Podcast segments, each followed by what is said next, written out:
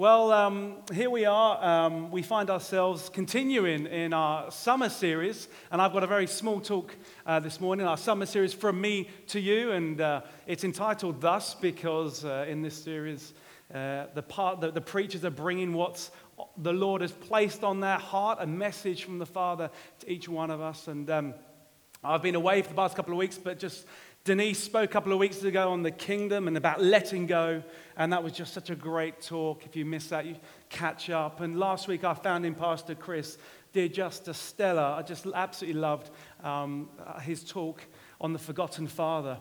Uh, and if you missed that, I'd like, you, I'd like you to listen to that.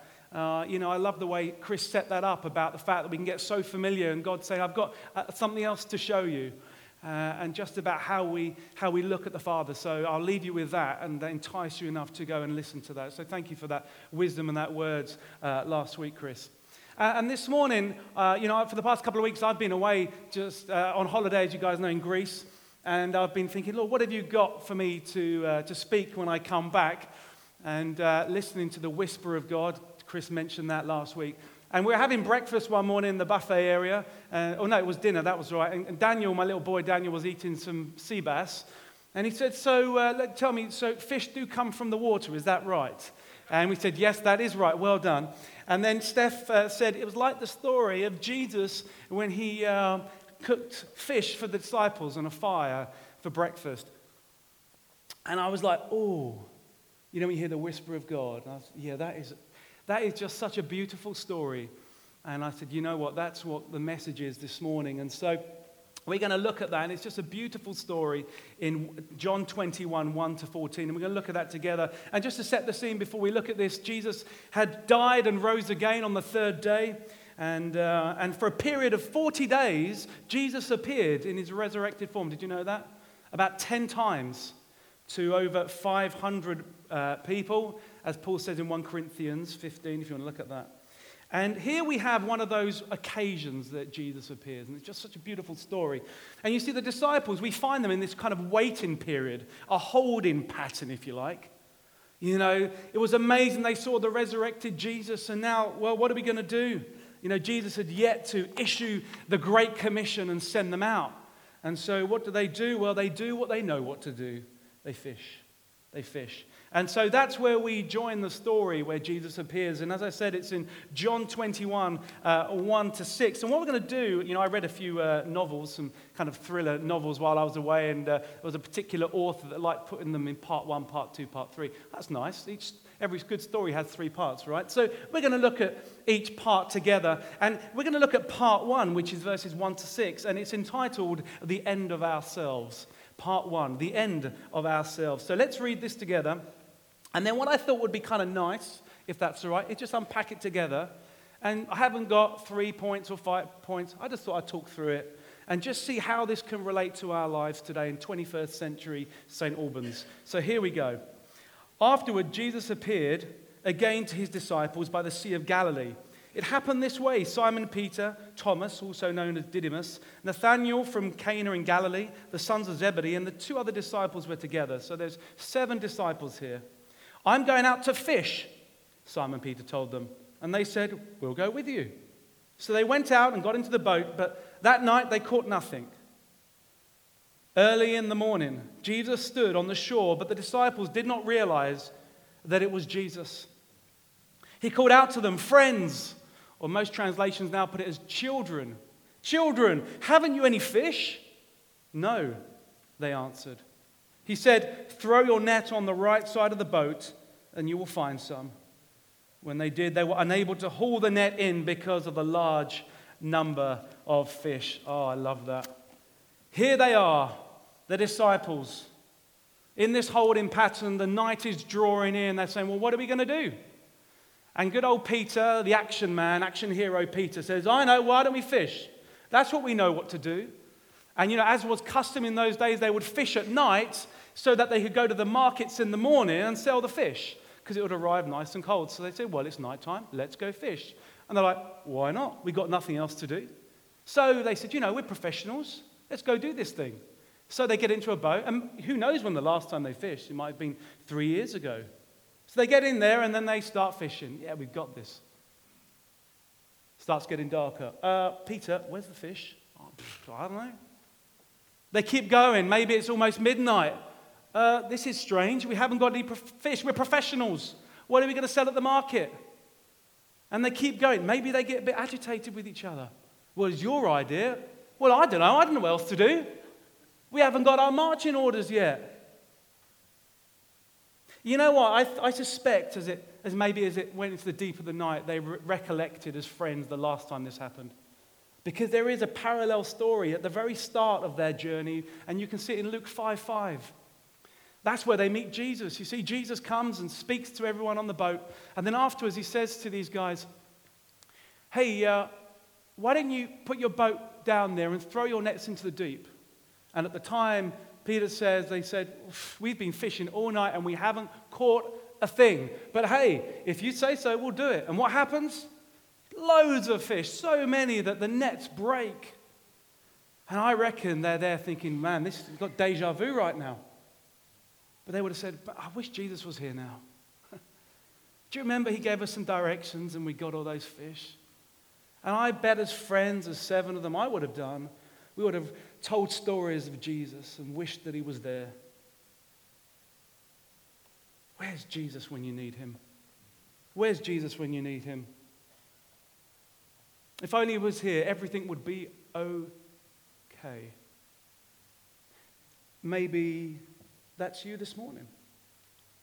Maybe you're in that place of being in that place. Indeed, don't we all have those seasons of what, we, what is called the dark night of the soul? St. John of the Cross wrote that poem. By the way, it was about three years ago, Chris, you did an amazing talk on uh, uh, Dark Night of the Soul. I think we're going to put it up as part of this series. I'd like you to listen to it. It's really fantastic. We all go through those seasons where it's almost as if God removes himself and it's in the pitch back of night and we're saying, What are we doing? Nothing is happening. It should be. We're professionals. it's almost, we get to the end of human endeavor and we realize that we are human. But good news morning always breaks. Lamentations 3 22, 23. His compassion fails not. It is anew every morning. Great is his faithfulness. You see, even though you walk through the valley of the shadow of death, in other words, it doesn't say, even though you sit in there forever, even though you walk through it, Jesus is there on the other end. That is his promise. And I want to say if you recognize yourself with these disciples, it feels like you've been slogging it out and nothing is going right. You feel as if, where's Jesus? And you see what happens? I bet the accuser of the brethren, Satan, comes in right at, as morning was about to break to these disciples. Well, that was a waste of three years, wasn't it? You should have been focusing on what you did best, fishing, because then you would have got a huge pull. What a waste of time that was. Your friends were right. You shouldn't be following Jesus. Where is he now for you? When the going's tough, he's not showing up. And maybe you hear that as well, just as these disciples did. You know, I, I, for me, have had many dark nights of the soul. I remember I've told you many stories of, of how I've started businesses. And one particular business I started up, um, Shipping Easy, was uh, uh, I had lots of partners in couriers. And, and I started that because God said, and you've heard this story, forgive me for replay, re- replaying it again, but God says, go, go put everything into it, leave, your, leave your, your job and go set this business up. And I did that. And I think I got a bit cocky, if I was honest, because for the first six, eight months, things were going really well. Things were going well, the development was coming along. And, and all of a sudden, the couriers, before we launched, started pulling out. And all of a sudden, it was like the rug was pulled under my feet, and I was like, oh, I've caught no fish. I've caught no fish. And I got onto my knees. I remember it so well, and I cried out to God. I said, Lord, where are you? I thought I could do this on my own, but it turns out I need you. and we chuckle and we laugh, but isn't it so true for us? It's probably just me. but for many of us, there comes a point where God allows us to the get to the end of human endeavor to realize we've caught no fish. And it's just as the heat goes on, let me tell you that breakthrough is about to come because the enemy knows. And what do we see in this story? About 90 meters away, there stood a man They didn't realize it was Jesus yet. And what does he say? Children. Children, haven't you got any fish? I love that word children. It's not that they were young, but they were his. Not that they were immature, but they had childlike faith. That is what God is requiring of us. And Jesus wasn't condemning. The enemy would say, Where's your fish? Jesus just says, You haven't caught any fish? Out of concern and out of love. And there are times when Jesus, when we get to the end of ourselves, will ask us that question So, how did it, how's it going? Now, how did the, the disciples respond? If they had responded, No, we're fine, thank you very much. No, we got it covered. We're going to try again tomorrow. Jesus would have just said, Okay. And I look back at my life and I know there are moments that my pride has stopped me from saying to Jesus, Okay, I need you. And I've missed out on blessings, I've missed out on what He's got for me because pride has got in the way of saying, I need you. But these disciples, the past three years, you know, three years ago, they put a little bit of a, well, hold on a minute, we've been trying this thing. None of that now. Their response was, okay, we'll put our nets in. You know, it's funny because I, uh, we had breakfast, I said, with the kids in this buffet area, and uh, lovely, lovely food, lots of watermelon, it's Greece, of course, some halloumi, all that kind of stuff, but lots of pastries and croissants. But they were slightly higher than the kids, so they couldn't quite reach. but now, Daniel, my little boy Daniel, he had his set thing three croissants, chocolate spread, some watermelon, and some waffles. I mean, he had it down pat, right? but, the, but the first bread, he'd be like, No, I've got this, Daddy. Would you like me to help you, son? No, I've got it. I've got it, Dad. And he tried, bless him. And as a father, I just stood back. I'll wait. Daddy, do you mind reaching those for me? I can't reach the croissants. For some of us, God's got some croissants for us. And He's just waiting. but our pride gets in the way. We've been looked at the position, haven't we? Humility is the first one. God opposes the proud, but gives grace to the humble. And what does Jesus say then? He, says, Go throw your nets on the other side. And they got 153 fish. 153. Now they counted. They would have counted. That's what fishermen do because they would have worked out how much that would have get at the market. 153. Wow, blessings upon blessings. Blessings always follows obedience. You know, for some of us, blessings are waiting, but we've yet to follow Jesus' instruction because it sounds crazy. Well, I've been trying it my way for a long time, so I don't think what you're saying is accurate, Lord. You know, that story, I got on my knees and I said, Lord, what am I going to do? He said, Right, Mark, go and represent to UPS. I was like, But I've already had that conversation with them. They said, No. I said, Okay, if you want, I'll do it. So I worked on a presentation. I managed to get a meeting. And I went in there thinking, Well, this is going to be a bit of a waste of time, Lord, but if you want me to throw my nets here, I'll do it. And guess what? They signed up. Because blessings follow obedience. Some of us, the instructions are waiting, but our pride is stopping us. But here go the disciples, 153. I love it. And that brings us to part two of this wonderful story. And that's verses, just one verse, seven to eight. And this part two is called Let It Go.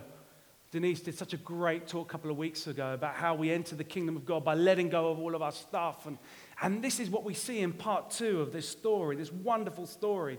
Let me read it. Then the disciple whom Jesus loved, which is John, said to Peter, It is the Lord. As soon as Simon Peter heard him say, It is the Lord, he wrapped his outer garment around him, for he had taken it off, and jumped into the water. Let it go. The other disciples followed in the boat, towing the net full of fish, for they were not far from the shore, about a 100 yards.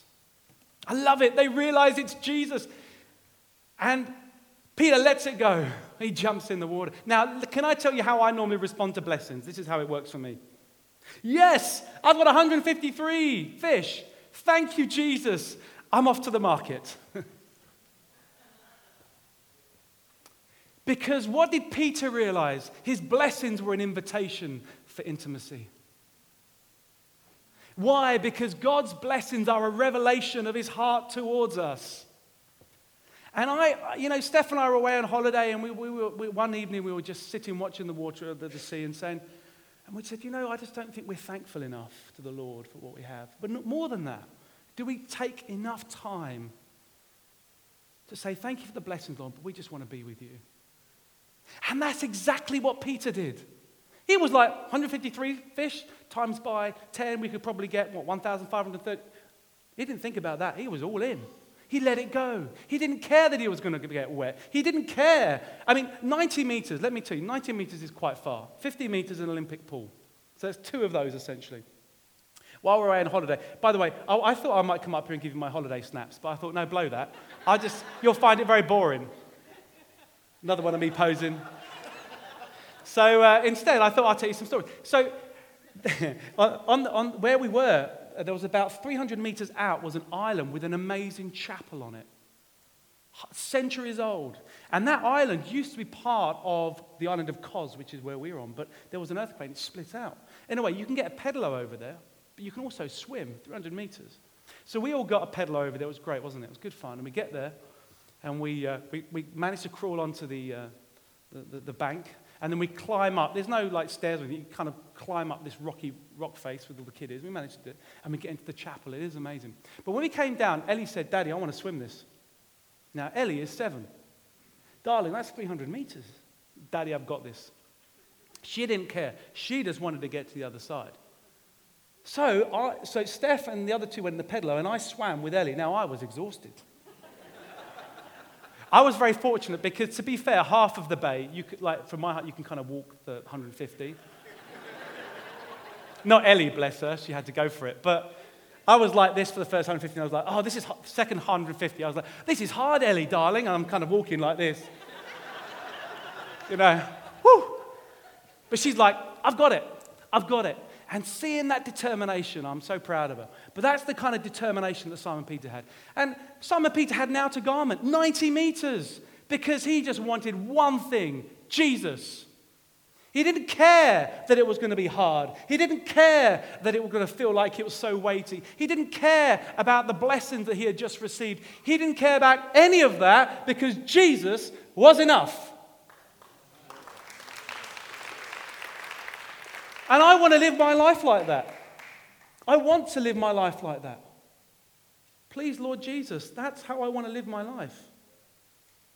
Jesus is enough. And no holding back. Now, it's interesting because back in Luke 5, 5, when Peter realized, when they'd thrown the nets over the side, this is very interesting. When Peter realized it was the Messiah, he said, Jesus, get away from me. I am a sinful man. But not this time. Why? You know, Chris last week said that we can face the fact that we're a sinner because we realize that Jesus is enough of what he's done on the cross. You see, when we first meet Jesus, the reality of sin comes to bear and we say, Lord, just get away from me, I'm a sinner. But as he cleanses us, what happens? We walk in relationship. And that's what we see on the second time. You see, he's in relationship with Jesus now. So all the shame of, of, of um, denouncing Jesus three times that Jesus had predicted, none of that mattered. He could deal with the shame. He could deal with the guilt. He could deal with the, all the heartache because Jesus was enough. And in our lives, let me tell you guys, for those of you who've been Christians for many long, long years, you're mature Christians, and you, there, there could be something sometimes that holds you back because you carry this baggage of shame and guilt. But Jesus is saying, I'm enough, don't worry. Peter disowned Jesus three times, and yet he was still able to let it go and jump in. And that brings us finally to part three, and that's entitled This From Blessings to Breakfast. And we read it in 913, and, and just this is just so beautiful. Let's read it together. When they landed, they saw a fire of burning coals with a, with a fish on it and some bread. Jesus said to them, Bring some of the fish you have just caught. So Simon Peter climbed back into the boat and dragged the net ashore. It was full of large fish, 153. But even with so many, the net was not torn. Is that interesting? His blessings are not designed to break us. Jesus said to them, Come and have breakfast. None of the disciples dared ask him, Who are you? They knew it was the Lord. Jesus came, took the bread, and gave it to them, and did the same with the fish. And we have come to the greater thing breakfast time. Why is breakfast with Jesus important? Because blessings don't feed you like being with Jesus does. Blessings don't feed you like being with Jesus does. Two things he feeds us. He's such a beautiful father our physical needs and our spiritual needs. Isn't this amazing? Jesus would have thought, my children, they've been out there the whole night. They're tired. They're probably hungry. I'll make them breakfast. He had prepared the breakfast for them before they even asked.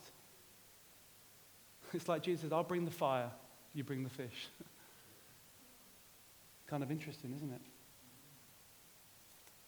And so he takes care of our physical needs in this moment, revealing himself as Jehovah Jireh, our provider. And he says, I love it. He says, Come and bring the fish you've got to. Let's, let's do it together. Jesus was the one that got them the fish. That's like giving, that's like giving, isn't it, in Thanksgiving? We know it all comes from him anyway. But also our spiritual needs. Matthew 4 4. Man does not live on bread alone, but on the very word of God. See, not only were they being fed physically, but being fed spiritually. I'd like to invite the band up. You see, when the night was drawing in and Jesus was about to be crucified, and we celebrated that earlier, Jesus took the bread and he broke it. This is what I'm going to do on the cross for you. Now, with the sun rising, a new day approaching, a new season ahead, and a new chapter unfolding, what does he do? He takes the bread again. Love it. Symbolizing that he would always be with them, that he is the bread of life. And that is the promise for breakfast time with Jesus for each one of us this morning. What an amazing encounter with Jesus. That he takes us from the dark night of the soul, that he pours out his blessings upon us, but even better, he draws us to intimacy with him. I'd like us to stand as we pray. Thank you, Lord.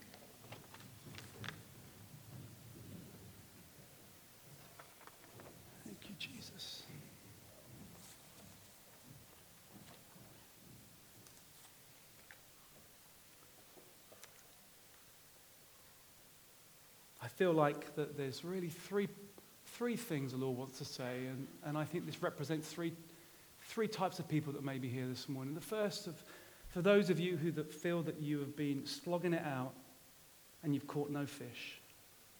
And Jesus has said a few times to you, haven't got any fish yet? But you've said, no, no, I've got it covered. Jesus is saying, hey, I'm still here.